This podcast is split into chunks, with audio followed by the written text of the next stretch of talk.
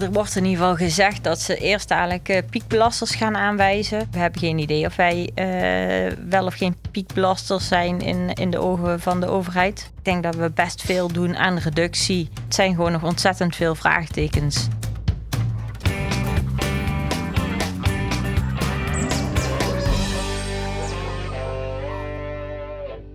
Welkom bij de Wie de Boer niet kent podcast. Mijn naam is Jamie Trinité. In deze podcast hebben we het over boeren, dieren en duurzaamheid. We geven je net als in het tv-programma een uniek inkijkje in het boerenleven van nu. Dat boerenleven is altijd flink in beweging. Wat zijn de uitdagingen? Wat zijn de kansen voor de toekomst? Hoe werkt dat allemaal door in het dagelijks leven? Agrarisch Nederland is in de greep van stikstofmaatregelen. Er gaat geen dag voorbij zonder stikstofnieuws. Hoe ga je daar als boer mee om? En vooral, hoe ga je daarmee om als jouw boerderij vlakbij een Natura 2000 gebied ligt? Ik praat in deze aflevering met Marjolein de Wit en Gijs Vergeer, piepjonge ondernemers. Ze waren althans piepjong toen ze samen een boerderij begonnen met kalveren en vleesvee. Welkom Marjolein en Gijs. Ik ben vorig jaar eh, ben ik bij jullie op de boerderij geweest. Toen hadden jullie twee kinderen. Inmiddels, Marjolein, zie ik dat de derde aanstaande is. Ja, dat klopt. Hoe voel je je? Ja, goed. Ja, gaat het goed? Ja, het gaat eigenlijk wel prima, ja. Gijs, kan jij het nog aan? Ja, ik kan het ook volhouden. Hartstikke goed. Het thema van deze aflevering is de toekomst. Die is voor jullie misschien wel behoorlijk uitdagend, omdat jullie boerderij dicht bij een Natura 2000 gebied ligt. Nou, daar zullen we zeker over te spreken komen. Gijs, Marjolein, even een korte introductieronde. Um, komen jullie uit een boerenfamilie? Uh, ik ben dochter van een melkveehouder, dus uh, van kleins af aan mee opgegroeid. En uh, altijd al wel zoiets gehad van, oh, dit past ook wel bij mij. Ja, dus... en Gijs, voor jou heel nieuw terrein dit? Ja, eigenlijk niet. Ik heb al van kleins af aan ook bij boeren rondgelopen en mijn interesses lagen daar. En vandaar de keuze. En was het dan al vanaf het begin ook specifiek kalveren en vleesvee? Um, nou, ik had altijd wel zoiets van uh, zo'n grote melkkoe, daar kan ik in mijn eentje niet zoveel mee als vrouw zijnde. Dus, uh, en in de kalverhouderij, dan, dan kan ik gewoon mijn eigen ding doen, zeg maar, zonder dat ik hulp nodig heb van iedereen. Dus dat vond ik altijd wel, uh, dat sprak mij wel aan. Ja, Gijs, hoe zat het voor jou? Nou, voor mij was het meer, toen ik mijn eerste bedrijf kocht, wat lagen er kansen in de kalverhouderij met contracten. -huh. En zo ben ik boer geworden. Gewoon een praktische vent ben je dus eigenlijk. Ja. en, en, en ben je op een gegeven moment heb je dan ook een, een ideaal ontwikkeld, uh, wat, wat voor jou heel belangrijk is? Nou, we willen het in ieder geval uh, heel goed doen voor uh, mens en dier. ja.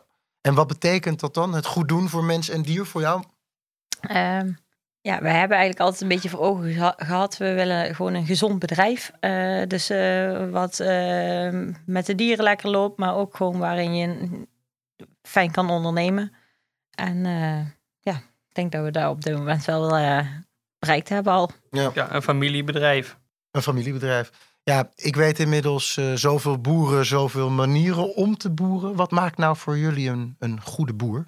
Goed voor je vee zorgen. Ja, goed voor je vee zorgen. Uh, daarnaast natuurlijk ook wel uh, een stukje ondernemerschap. Als je onderneming goed draait, kun je ook goed voor je vee zorgen. Ja, en jullie Volgens mij zien jullie jezelf wel echt als ondernemers, hè? Ja. Ja, ja. Hoe komt dat? Uh, nou, er zit natuurlijk ook een hele onderneming achter het houden van dieren. Het is niet zo van, oh, we gaan uh, vandaag gezellig uh, koeien of kalveren voeren. En that's it. Nee, dat is nog wel veel meer als alleen dat.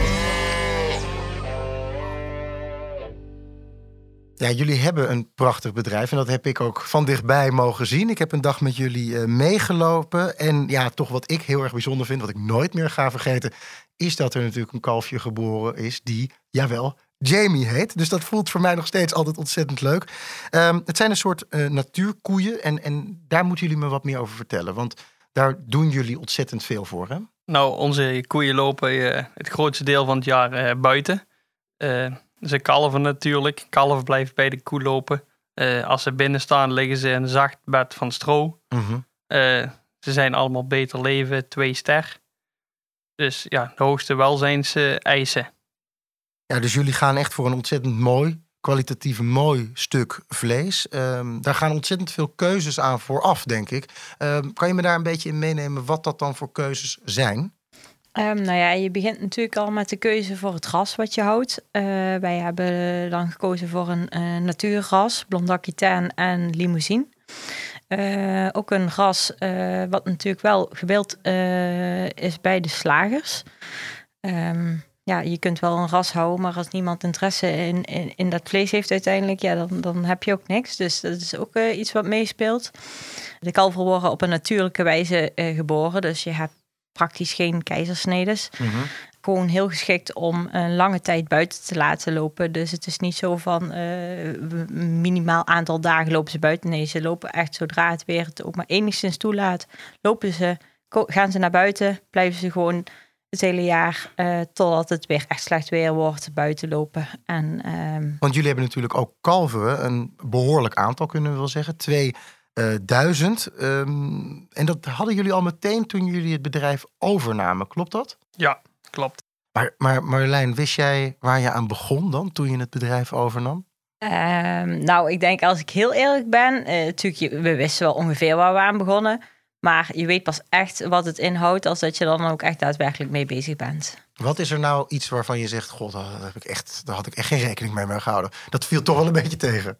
Het is allemaal net wat groter. Dus waar mhm. we eerder dingen gewoon altijd met z'n tweeën deden, is het nu, oh, uh, je hebt toch een keer eerder een loonwerker nodig. Of als dat er bepaalde werkzaamheden gedaan worden, dan moet je extra mensen inschakelen. Alles, uh, het regelwerk eromheen, uh, dat is iets waar we wel eventjes aan moesten wennen. Wat is er nou, want jullie zijn dit nu al een aantal jaar aan het doen, wat is er nou zo mooi aan het vak kalverhouder zijn? Uh, ja, ik vind het allermooiste dat je dus zo'n uh, jong dier op je bedrijf krijgt. En uh, dat, dat je daar eigenlijk zachtjes aan uh, met dat dier mee opgroeit. Dus je, ziet, je ziet alle facetten voorbij komen. En uiteindelijk weet je natuurlijk dat dat als, als eindproduct een stukje vlees gaat worden. Ehm, en, en je doet er samen alles aan dat het dier op een zo mooi, mooi mogelijke wijze opgroeit en uh, dat je zo'n kwalitatief mogelijk stukje vlees uh, maakt. En Gijs, is daar ook, kan ik me voorstellen, gewoon een soort liefde bij, voor nodig? Liefde voor het vak, liefde voor de dieren? Ja, dat denk ik wel. En hoe, hoe uitzicht dat bij jou? Nou, ik vind als je goed bent voor je dieren, dan uh, zijn je dieren ook goed voor jou. Hè? Dan komt alles naar je toe. Ik ben dankzij jullie een aantal keer in de stal geweest en heb het van dichtbij kunnen zien. Maar veel mensen weten helemaal niet hoe het er in een stal aan toe gaat. Dus wat doe jij nou? Wat kun je nou doen um, om goed voor ze te zorgen? Om als het ware die liefde praktisch te uiten. Ja, gewoon netjes, uh, netjes voeren en verzorgen. En dan, uh, ja, dan zie je ook dat ze mooi uitgroeien tot iets moois. Ja, jullie hebben een, een bedrijf overgekocht, maar zijn ook heel snel doorgegaan met allerlei innovaties. Kan je daar wat meer over vertellen, Marjolein? Wij hebben dus in 2015 een bedrijf gekocht. Uh, een bedrijf was eigenlijk, wat eigenlijk uh, toch best wel uh, klaar was voor de toekomst. En toch kwamen er weer dingen op ons pad dat we zeiden... oh, dit willen we verbeteren of vernieuwen. Wat is daar dan een voorbeeld van? Een voorbeeld is, we hebben een aantal keer grond aangekocht rondom ons bedrijf... zodat we onze koeien makkelijker buiten kunnen laten lopen. Hè? Dus het is makkelijker om gewoon de staldeur open te zetten... en dat ze naar buiten wandelen in plaats van dat je ze elders op een stuk grond moet laten lopen. Ehm, we hebben een ruwvoersysteem voor bij onze kalveren uh, hebben in de stal gemaakt. Zodat Is dat het automatische voersysteem? Ja, klopt. Ja. ja, want dat heb ik gezien. Maar kan je toch even vertellen wat dat nou precies inhoudt? Um, nou, dat houdt eigenlijk in. Onze kalveren die uh, hebben constant uh, beschikking over voer. Er is de, de, het, door middel van een buizensysteem komt er constant nieuw vers voer bij de kalveren. Um, er is altijd een kleine portie beschikbaar, zeg maar. Dus het is, uh, de kalveren kunnen het niet uitzoeken, want ze eten eerst die portie op, komt er weer een nieuwe portie aan. Maar zie ik dat, was het nou een soort uh, eh, 24-7 all-you-can-eat systeem? Ja, ja, daar heb je heel goed onthouden. Ja, dat klopt. Ja, nee, dat, eh, dat heeft indruk op mij gemaakt. Ja. Ik zou zelf eigenlijk niks liever willen dan dat. Ja. En, en wat nog meer? Uh, afgelopen zomer hebben we twee nieuwe luchtwassers op onze kalverstallen geplaatst. Um, ja, dat zorgt natuurlijk voor uh, een flinke reductie. Um, klimaat in de stallen. Oh ja, we hebben wel uh, uh, veel gedaan aan het klimaat.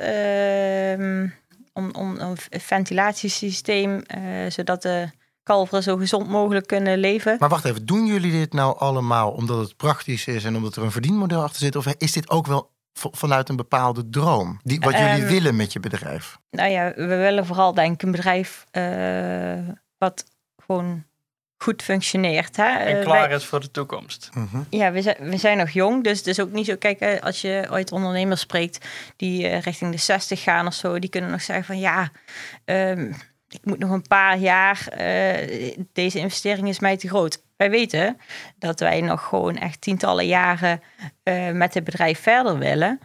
En dan is het ook fijn om op een makkelijke manier te werken, om duurzaam te werken, eh, maar ook eh, om eh, ehm, om te zorgen dat het financieel aantrekkelijk werkt. Het is niet zo dat er één reden is dat we die investeringen doen. Het is een beetje alles bij elkaar dat je die keuze maakt voor, voor een bepaalde investering.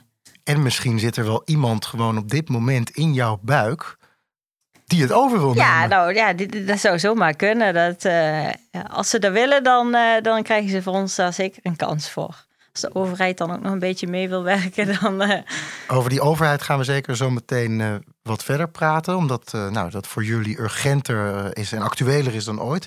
Ja, en toch een boerderij die klaar was voor de toekomst was het toen. Ehm, ja, wat zijn voor jullie dan nu na al die investeringen nog steeds de toekomstmogelijkheden? Dat weten we eigenlijk niet. Dat ligt aan het stikstofbeleid. Want daar, daar zitten jullie nu middenin. Ehm, de stikstofmaatregelen die hebben een enorme impact op veel mensen. Op jullie misschien nog wel met name. Want jullie zitten aan de ene kant echt op een prachtige plek. Midden in de natuur, vlakbij de peel. Alleen dat is op het gebied van stikstof ook wel een nadeel. Hè? Want jullie zijn ehm, ja, dicht bij het eh, Natura 2000 gebied. En zitten daarmee eigenlijk in een soort risicogroep. Heb ik dat goed eh, gezegd? Ja, ja, we weten eigenlijk zelf helemaal niet eh, hoe groot het risico is, zeg maar, dat, eh, dat ze ons wel of niet willen hebben, of weg willen hebben. Ehm, maar ja, het is al een stuk onzekerheid, want er zijn natuurlijk al vorig jaar zijn er wat kaartjes voorbij gekomen waarvan wij niet vrolijk werden en wat voor vlakje wij werden ingekleurd. Eh, vervolgens eh, is dat natuurlijk ook weer eh, gezegd van, oh nee, het kaartje doet er niet toe. Maar ja, dat zit toch nog ergens in je hoofd dat je denkt, ja, maar zo dachten ze er wel over. Ja, want, want het is dus zo dat er ehm, door heel Nederland verschillende kleuren worden gegeven aan verschillende gebieden. En wat nou als jullie zo meteen, en voor jullie is het nog niet helemaal duidelijk, hè? Hoe komt dat dat het voor jullie nog niet helemaal duidelijk is? Hoe werkt dat? Eh, nou ja, er- wordt in ieder geval gezegd dat ze eerst dadelijk eh, piekbelasters gaan aanwijzen. Ja. We hebben geen idee of wij eh, wel of geen piekbelasters zijn in, in de ogen van de overheid. Ehm, ik denk dat we best veel doen aan reductie. Ehm, dus ik kan me vo- zomaar voorstellen dat ze zeggen van, nou, jullie zijn geen piekbelaster. Maar ja, je hoort zoveel verschillende verhalen dat je daar eigenlijk nog gewoon geen idee van hebt. Maar wacht even, wat, wat betekent het voor jullie als jullie wel aangemerkt worden als piekbelaster? Ehm, ja, eh, de kans is groot dat ze ons dan weg willen hebben. Er is ook wel eens gezegd eh, dat je als je eh natuurinclusief wordt met je bedrijf, dat je dan nog wel een kans hebt dat je mag blijven zitten. Ehm, maar ja, het lastige is ook weer dat je nog helemaal niet weet wat moet je doen om met je gehele bedrijf natuurinclusief te worden. Dus het zijn gewoon nog ontzettend veel vraagtekens. eh, Ja, maar jij, jullie zijn een, eh, een jong stel met jonge kinderen. ehm, eh, een jong bedrijf, wel ongelooflijk bezig met innovatie. Leef jij dan nu met een soort leven jullie met een soort zwaard van Damocles boven jullie hoofd? En dus misschien wel echt een soort van angst ervoor?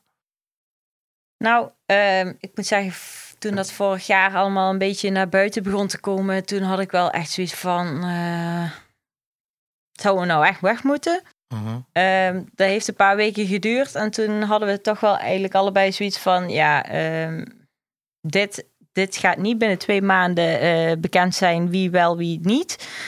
We zullen het ook gewoon een beetje los moeten laten. En eh, we gaan verder zoals we bezig waren. En eh, we gaan er niet op wachten. We, we horen het uiteindelijk wel wat ze willen. En eh, we zien het wel. Ja, er zit een redelijk eh, pragmatische, hardwerkende vent naast jou, zoals ik hem ken. Hoe de, Gijs, ja, je begint te lachen, maar ik, ja, zo ben je wel. Eh, hoe ga jij met zoiets om als dit? Nou, uh, we gaan gewoon door. Wat we kunnen, gaan we gewoon door zoals we al deden. En dan wachten we het af. Maar dat, dat snap ik. Dat is de enige manier hoe je hier ook praktisch misschien mee om kan gaan. Toch, emotioneel kan ik me ook voorstellen dat je teleurgesteld bent of boos bent of, of gefrustreerd bent over dat je dit hebt gekocht. Toen je het kocht, kon je dit niet weten. Dus het overkomt je ook wel een beetje. Ja, maar wij zitten wel zo in elkaar. Uh, wij proberen wel te denken in uh, kansen en uh, niet in bedreigingen. Ja, je moet ook een beetje de lol erin houden. Mm Ja, dus we gaan gewoon door en dan kijken we dadelijk wel als er iets komt. Wat komt er en wat zijn dan de mogelijkheden? Ja, nog heel even over het nu en het nu doorgaan onder de ongewisse omstandigheden waar jullie in leven. Stel nou dat jullie bezig zijn met een innovatie. En, of, of, of meerdere mogelijke innovaties. Uh, en daar moet je een keuze in maken, waar ook een bepaald financieel plaatje bij zit. Hoe vlieg je dat op deze manier op dit moment dan aan?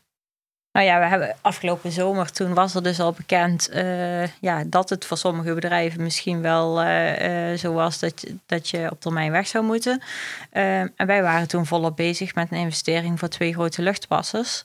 Um, ja, dat is financieel ook niet niks, zeg maar. Ehm, ja, toen hebben we het er wel even over gehad. Van ja, zouden we nou onze koers moeten wijzigen?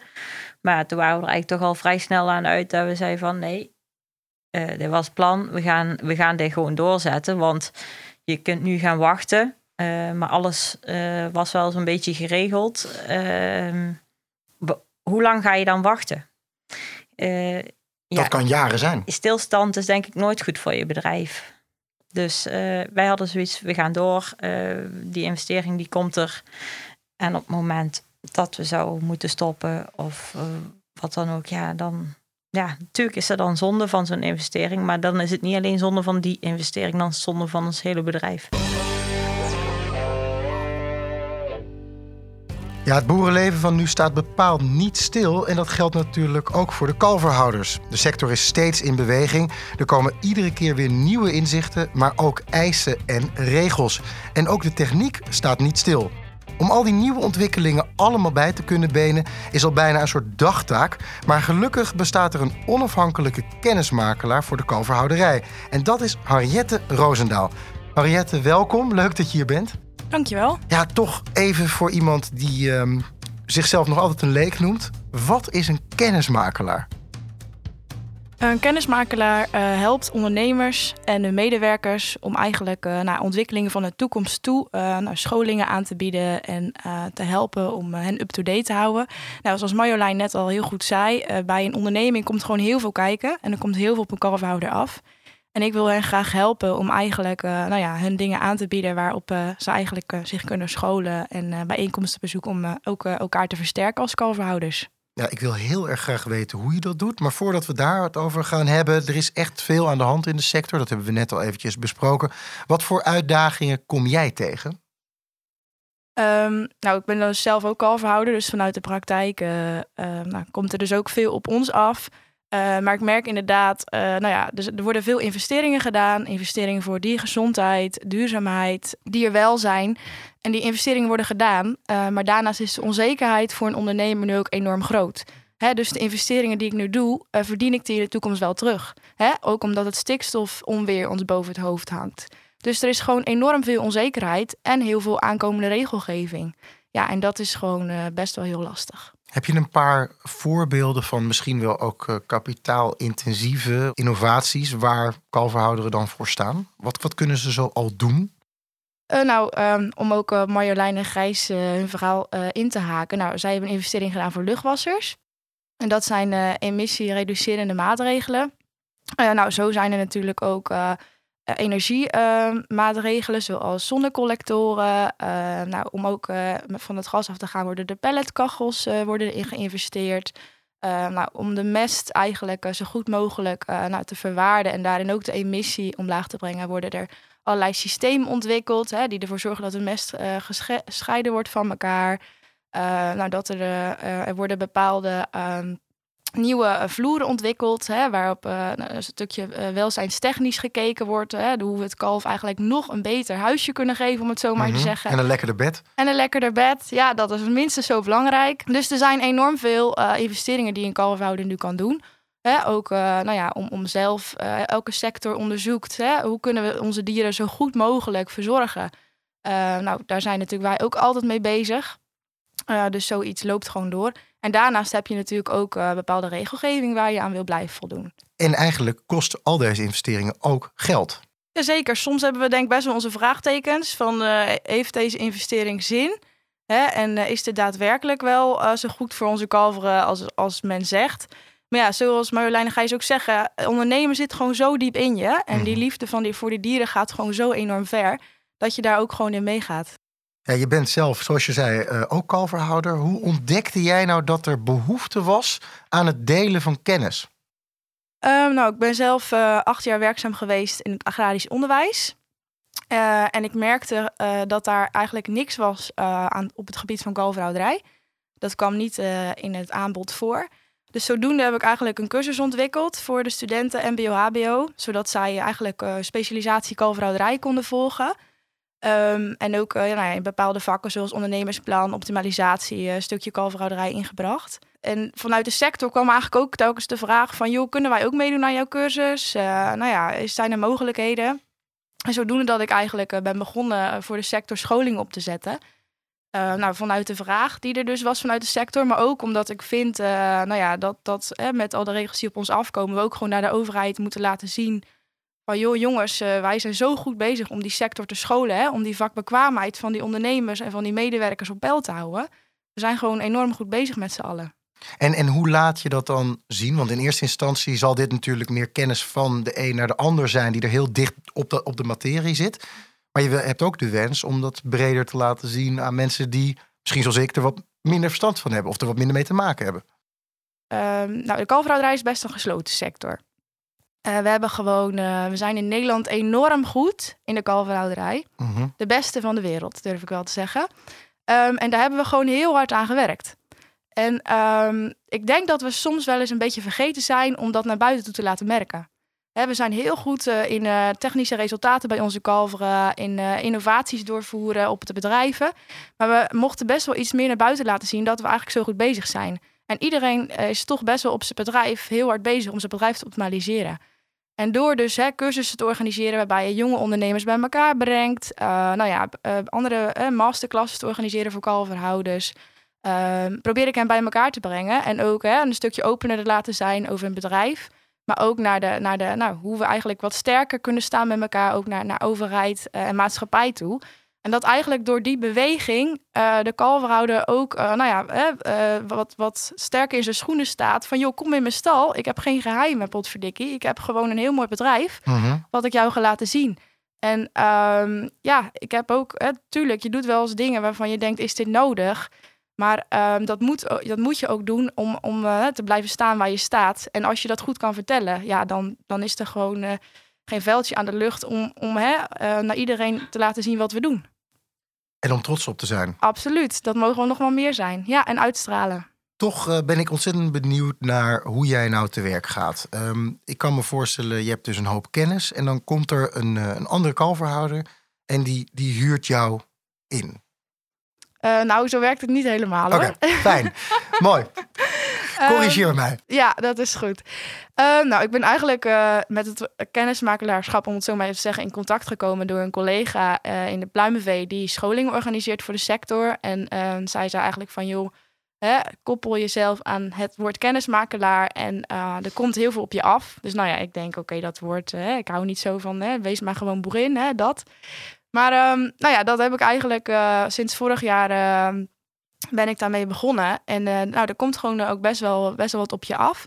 Ik merk gewoon dat het feit dat je onafhankelijk bent, Mhm. dus, eh, dus niet valt onder een bepaalde periferiebedrijf of wat dan ook, of brancheorganisatie, dat je eigenlijk gewoon eh, nou ja, best wel eh, wordt gevraagd eh, om, om scholingen te organiseren. Bijvoorbeeld eh, nou, voor VN Logistiek or- organiseer ik scholingen voor 600 eh, handelaren, ehm, die dus hè, om de zoveel jaar eh, bijgeschoold worden. Eh, nou, ik zet dus een cursus op eh, voor eh, bedrijfsopvolgers en medewerkers. die cursus zitten best wel heel snel vol. Dus dat vind ik echt heel gaaf. Daaraan merk ik toch dat er in de sector best wel behoefte is aan een bepaalde, nou ja, hè, om bij elkaar in de keuken te kijken. om nou ja, bijgeschoold te worden over de actuele nou, zaken die er spelen. En naar de toekomst toe, nou ja, bepaalde nou ja, voor je bedrijf hè, dingen op te doen bij anderen, om het zo maar te zeggen. Um, ze denken, moet ik nu allemaal gaan vertellen wat ik allemaal doe? Want er zit nee, vanavond nog. Ja, ja, ja, ik, meer ik, ik heb de tijd. Hè? Ik bedoel, wil je misschien een kop koffie erbij? Nee. Ja, het, nou, kan allemaal geregeld gewoon, worden. Uh, ik merk gewoon, uh, ja, ik word er gewoon enorm enthousiast van. En je bent er dus ook wel voor mensen zoals Gijs en Marjolein. Ja, nou ja, inderdaad. En uh, kijk, ik, toevallig ehm, weet ik dat een, iemand bij die bij Marjolein en Gijs op het bedrijf werkt... een vaste medewerker, die heeft zich ook aangemeld voor de cursus... Dus uh, nou ja, Gijs en Marjolein die staan gewoon al enorm stevig in wat ze doen. Hè. Als ik allemaal hoor wat voor keuzes ze gemaakt hebben, echt uh, petje af. Uh, maar ik ben er zeker ook voor de mensen die nou ja, verder willen in de sector. Hè. Dus die net, net komen kijken, het bedrijf willen overnemen. Hè. Marjolein en Gijs zijn al een stapje verder. Hè. Of, of inderdaad ook zij stromers. Hè. Een, een vrouw van een kalfhouder die zegt van... joh, ik werk nu in de zorg, maar ik wil mijn man gaan helpen in het bedrijf.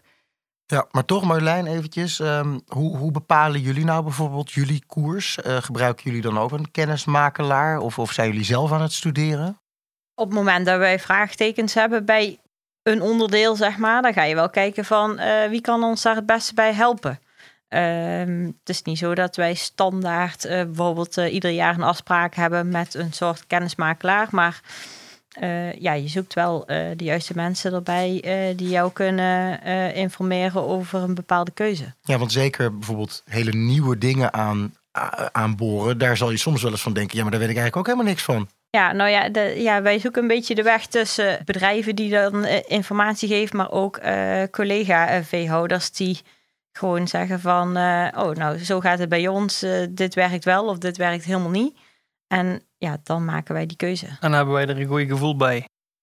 Ja, Gijs, ik zag jou met een soort kleine glimlach op je, op je gezicht. Ik, het was dat een glimlach van, ja, maar ik weet het stiekem eigenlijk wel best wel heel erg goed. Nee.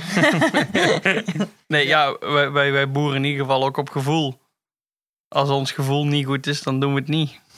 Ja, ja, ja dat is toch wel, dat vind ik toch wel een interessant, hè. Boeren op gevoel, dat is toch eigenlijk wat haak staat op jouw verhaal. Jij bent toch wel van de kennis en de data en de cijfers. Wat, wat moet je nou met iemand die zegt, ja, het voelt gewoon lekker? Nou, ik denk dat, um, dat uh, iedereen in Nederland uh, die boer is, uh, het is vanuit zijn gevoel. Um, ik denk, hè, je staat s morgens op voor de zon opkomt en je, kunt, je, je bent erg gebonden. Dat is een keuze die niet iedereen maakt. Mm -hmm. um, dus dat is een keuze vanuit je gevoel.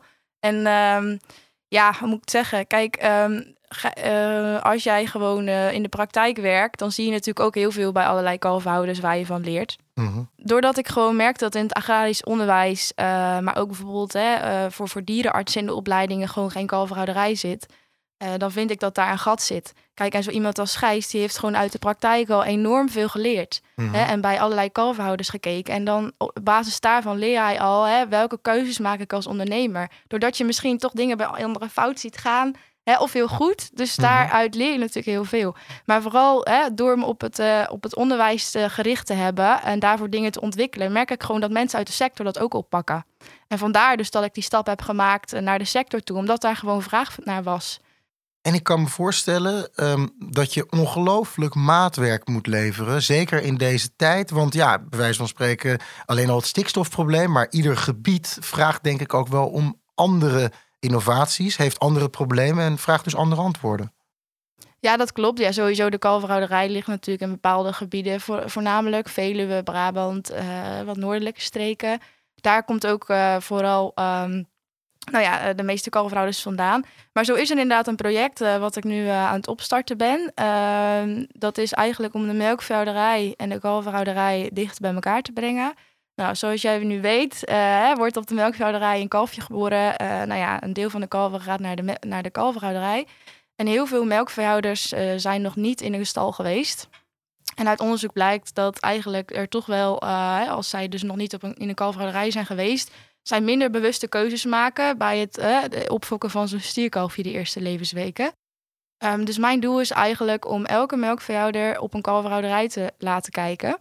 En daarmee ben ik nu voor een, uh, een project aan het opstarten met NAJK. Om in elke provincie uh, de melkveehouders bij de kalverhouderijen te krijgen. Zouden jullie daar aan mee willen werken? Ja, zeker. Ik denk zelf eigenlijk dat andersom ook wel uh, een meerwaarde zou hebben. Als iedere kalverhouder een keer een kijkje neemt bij een melkveehouderij. Ja, ja, daar ben ik helemaal met eens hoor. In de, in de cursus uh, kalverhouderij zit inderdaad een bezoek aan een, een grote boer. Die nou ja, inderdaad heel ja, goed protocolair ook werkt. Hè? Ook met de stierkalveren. Uh, dus dat ben ik helemaal met je eens. Om eigenlijk, nou, eigenlijk van elkaar, hè, dat onbekend maakt onbemind, om dat eigenlijk uit de weg te helpen. En over en weer meer begrip te krijgen voor elkaar, zodat eigenlijk die overgang van dat kalfje ook makkelijker gaat. Ja, je hebt het als kennismakelaar natuurlijk onlosmakelijk veel over de toekomst. Uh, bijna alle dingen, adviezen die je zal geven, zullen met het oog op de toekomst zijn. Dus dan ben ik toch wel benieuwd hoe zie jij die toekomst? Um, nou, er zal sowieso altijd toekomst zijn voor de kalverhouderij. Uh, ik denk wel dat uh, bij de kalverhouders van nu er wel de ondernemer naar boven moet komen. Dus dat er wel echt ondernemerschap in je zal moeten zitten. Ja, wil je verder gaan met je bedrijf, zal je het bij de tijd moeten houden. Ehm, hè, er, zal bepaalde regelgeving komen waar wij gewoon als kalverhouder niet omheen kunnen. Ook al ben je het er niet mee eens. Um, en nou ja, mijn idee is om daar dan inderdaad in mee te gaan hè, met je eigen kop erbij. En uh, vooral wat ik ook zei, je keuzes die je maakt goed te kunnen onderbouwen naar iedereen. Hè, en daarin ook stevig in je schoenen te staan en gewoon enorm trots te zijn op wat je doet. Dus hè, eigenlijk, uh, nou ja, zo tegen, nou, toch de framing, vind ik, vanuit de media en de overheid in te gaan. En te laten zien van, ja, wat ik al zei, we zijn gewoon enorm goed bezig met z'n allen. En we hebben onze bedrijven gewoon enorm goed op orde. En dat moeten we veel meer laten zien. Ja. Nog even nog kort over die framing. Um, hebben jullie daar wel eens last van? Kijken jullie daar wel eens op een bepaalde manier naar? Ja, uh, niet per se op ons bedrijf persoonlijk. Alleen wel gewoon natuurlijk hetgeen wat je uh, in de media ziet. Uh, ja, dingen die dan toch worden afgespiegeld waarvan je denkt, nou, dat klopt niet. Heb je daar een voorbeeld van? Um, nou ja, wat voor ons, we zaten net in de auto hierheen en toen hoorden we op het nieuws... Um, ja, Schiphol hoeft dit jaar volgens de rechter toch niet in te krimpen. En dan denk ik, ja, uh, er wordt overal constant zo groot uitgemeten dat de boeren moeten allemaal minder en kleiner en het liefst weg. En dan, dan vervolgens hoor je, oh ja, de rechter zegt wel gewoon Schiphol hoeft niks te doen dit jaar. Dan denk ik, hoe, hoe kan dit? en mensen worden ook gewoon op verkeerde been gezet daardoor. Vind jij dat ook krom, Gijs? Ja, ik ben het helemaal met Marjolein eens. Ja, jongens, uh, even een klein, maar zeer belangrijk intermezzootje. Uh, namelijk de quiz. En uh, dat gaat als volgt. Ik wil weten wat jullie weten. Het wordt een meervoud. Harriet, ik heb jou er gewoon bij betrokken, want ja, jij zit ook in de kalfhouderij. Dus, dus voor jullie allemaal even... We gaan ons begeven op vreemd terrein. Um, de afgelopen decennia is de geitensector in Nederland flink gegroeid. Daarom wat vragen over de geit. Um, even kort. Ja, jullie beginnen te lachen. Hebben jullie enigszins verstand van geit? Nee, nee helemaal niet. van geiten ga je schelden, toch? Ja. maar vertel. Nou, daar komt hij dan. De eerste vraag. Werk vooral samen. Uh, um, hoeveel magen heeft een geit? Vier, denk ik. Iemand anders daar een ander antwoord op? Dat is helemaal het juiste antwoord. Ja, ja, de geit is een herkauwer, net als de koe en het schaap. Nou, makkie voor jullie als houders van koeien en kalveren. Dus misschien noemen we dit dan wel... Of vind ik het toch wel erg dat je het niet wist, Gijs? Ik wist het niet. Ja, kom op nou, man. Nou, het is je vergeven. De volgende vraag, uh, die schud jij gewoon uit je mouw. Hoeveel kilo melk geeft een geit per jaar? Harriet, even wachten.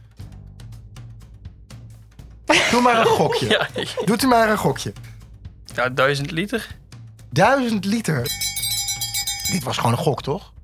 Het was gewoon een keiharde gok. Gevoel. Ja, je zit, uh, ja, ja, Gijs' gevoel is goed, uh, mensen. Ik zou wel dat gevoel van Gijs willen hebben, moet ik zeggen. Ja. Wist jij het ook, Harriet? Ja, ik wist het wel, ja. Oh, dat mensen gewoon die vragen goed gokken. Nou goed, dan moet ik even mezelf even herpakken. We gaan naar de derde vraag. Uh, om die melk te ge kunnen geven, moet een geit lammeren krijgen. Hoe vaak is dat? Ja, ze, je kunt ze doormelken natuurlijk. Zonder dat ze... Moet ik zeggen, ze hoeven niet eh, als een koe elk jaar volgens mij gelamd te hebben. Je kunt ze ook doormelken. Ik Ja, wat is nou het antwoord, jongens? Ik denk toch wel dat de meeste geitenhouders ieder jaar eh, hun eh geiten laten lammen. Dat denk ik niet. Nee. Wat denk jij? Ik denk, ja, precies weet ik het niet. Maar ik weet wel dat het minder, minder keer per twee jaar. Gokje. Ja, met het doormelken inderdaad. Of je bekijkt het per groep, denk ik. Ja. Dat is het juiste antwoord. Een geit is vijf maanden drachtig. Als het lam groot is en niet meer bij de moeder drinkt, kan het zomaar zijn dat de moedergeit nog een paar jaar melk blijft geven. Gijs, dit mag jij voor de rest van je leven nooit meer vergeten. Ja, Marjolein en Gijs, ehm, toch even over de toekomst. Ehm, kunnen jullie en, en willen jullie nog verder uitbreiden? Eh, we hebben niet per se eh, de intentie om eh, groter te worden of zo met onze dieren. Eh, wij zouden in de toekomst toch wel graag eh, nog wat extra grond bij ons bedrijf willen hebben. Ehm, hoe meer grondgebonden je bent, eh, hoe mooier jouw kringloop ook sluitend is te krijgen. Ehm, Ja, je zegt de kringloop. Wat, wat is dat precies? Hoe, hoe werkt dat precies? Nou ja, je hebt natuurlijk allerlei kringlopen lopen op je bedrijf. Bijvoorbeeld is bijvoorbeeld ieder dier produceert mest. Die komt op de grond terecht. Eh, op die grond eh, kun je weer eh, gras, mais of een ander product zaaien, telen. Ehm, en daar haal je er weer vanaf. Weliswaar of voor de menselijke consumptie of voor de als diervoeder. voeder. Ja, hoe, hoe meer dat je eh, dat zelf zeg maar eh, in de hand hebt met je eigen grond, eh, hoe mooier sluitend die kringloop te krijgen is. Nou, hoe circulairder eigenlijk je bedrijf wordt. Hè? Dat Ja. woord eh, kunnen we misschien wel gebruiken in deze podcast. Ja, En is dat eigenlijk misschien wel een grotere wens dan kwantitatief uitbreiden? Ja, nou, ik denk dat wij qua, qua dieraantal al op een heel mooi aantal zitten. Ik, ik- ja, aantal is relatief. Hè? Dus de een zal dit eh, een mooi aantal vinden en de andere Mhm. vindt meer of minder beter.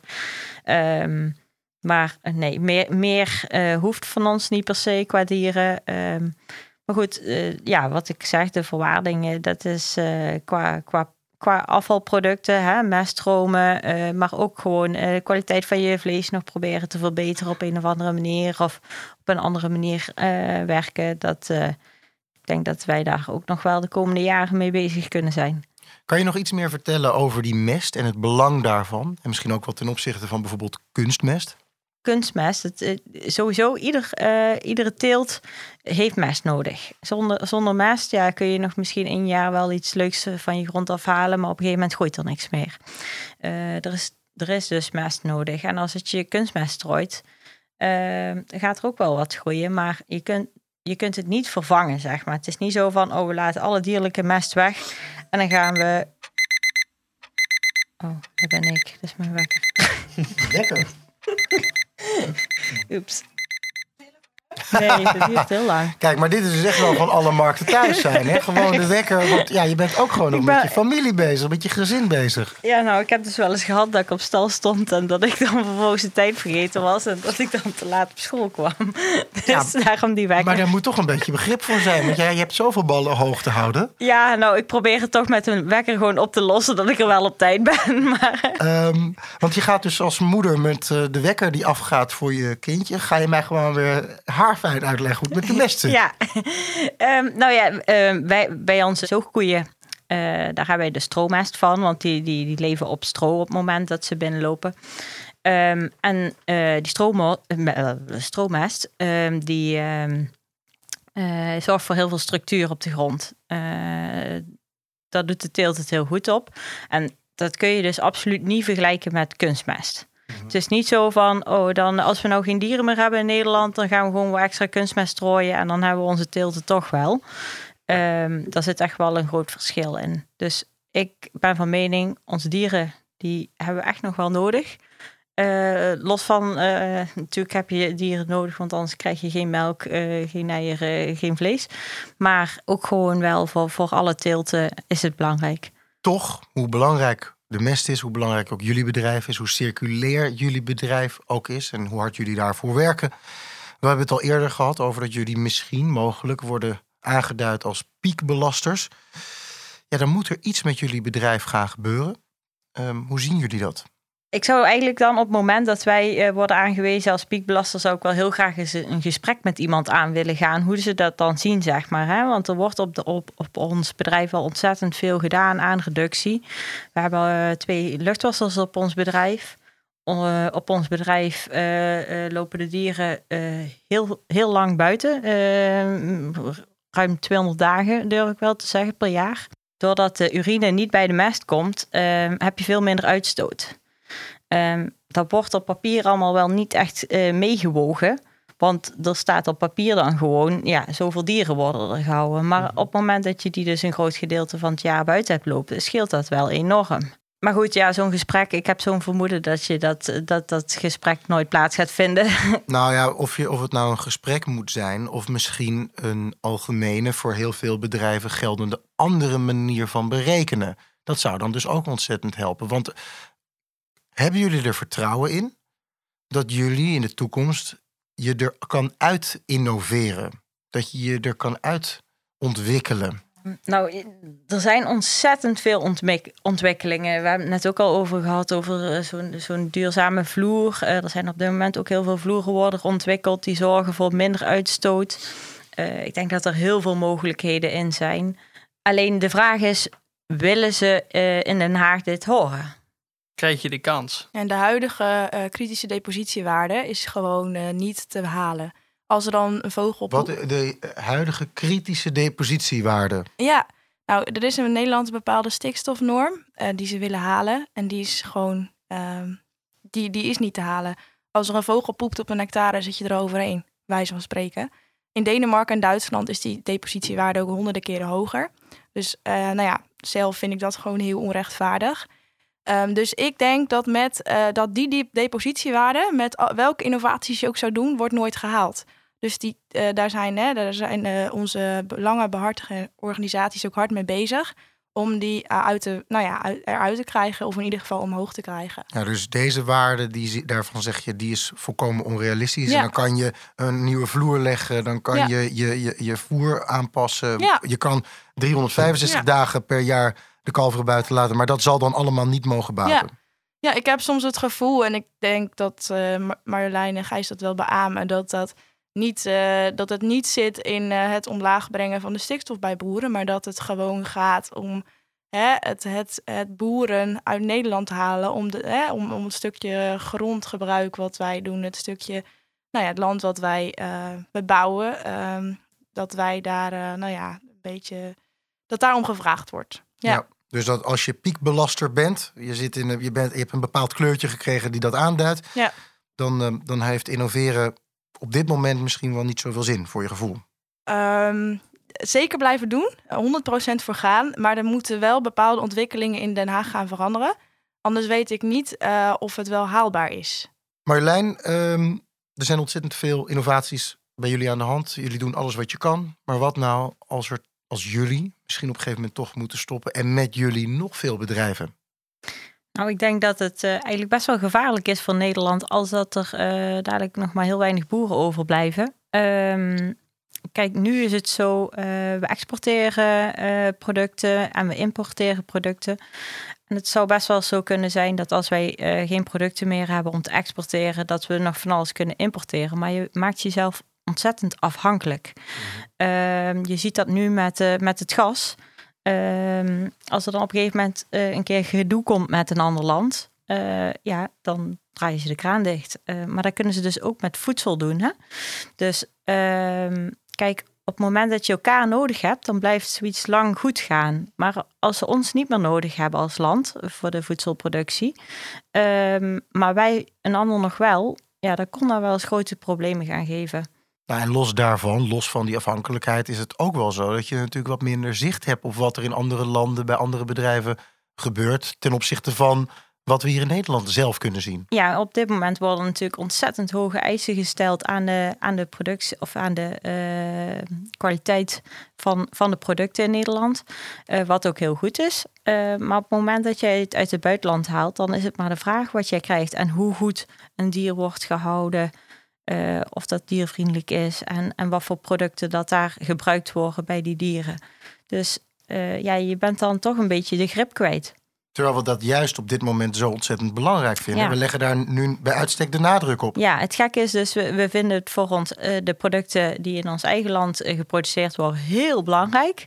En we nemen eigenlijk met redelijk weinig genoegen op het moment dat we producten uit een ander land halen. We roepen heel hard het woord milieu, maar uh, als je dat inderdaad hebt over het importeren van bepaalde producten of, of dat soort dingen nou ja, dan weet je natuurlijk niet of je daar het milieu mee eert uh, in het algemeen. Want daar uh, inderdaad transport, maar ook hè, de houderij in het buitenland, die is daar veel minder bewust mee bezig.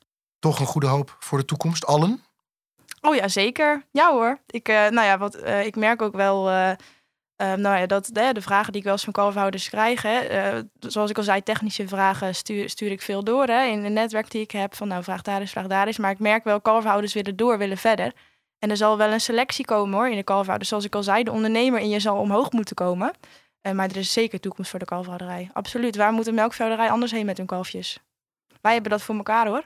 Ik vind, het, uh, ik vind het ongelooflijk stoer dat jullie zo positief naar die toekomst kijken. Ik als uh, simpele stedeling kan me niet voorstellen hoe het is om zulke grote regels boven mijn hoofd te hebben hangen, waar ik op dat moment eigenlijk niet zoveel mee kan doen. Dus ik wens jullie uh, ontzettend veel succes in de toekomst. En ik hoop dat jullie stoer door blijven innoveren op jullie prachtig bedrijf. Dank jullie wel. Harriet, ook jij dank je wel voor je komst. Graag gedaan, dank je wel. En u bedankt voor het luisteren. Beluister ook de andere podcasts en kijk ook naar onze televisieafleveringen en leer nog meer boeren kennen.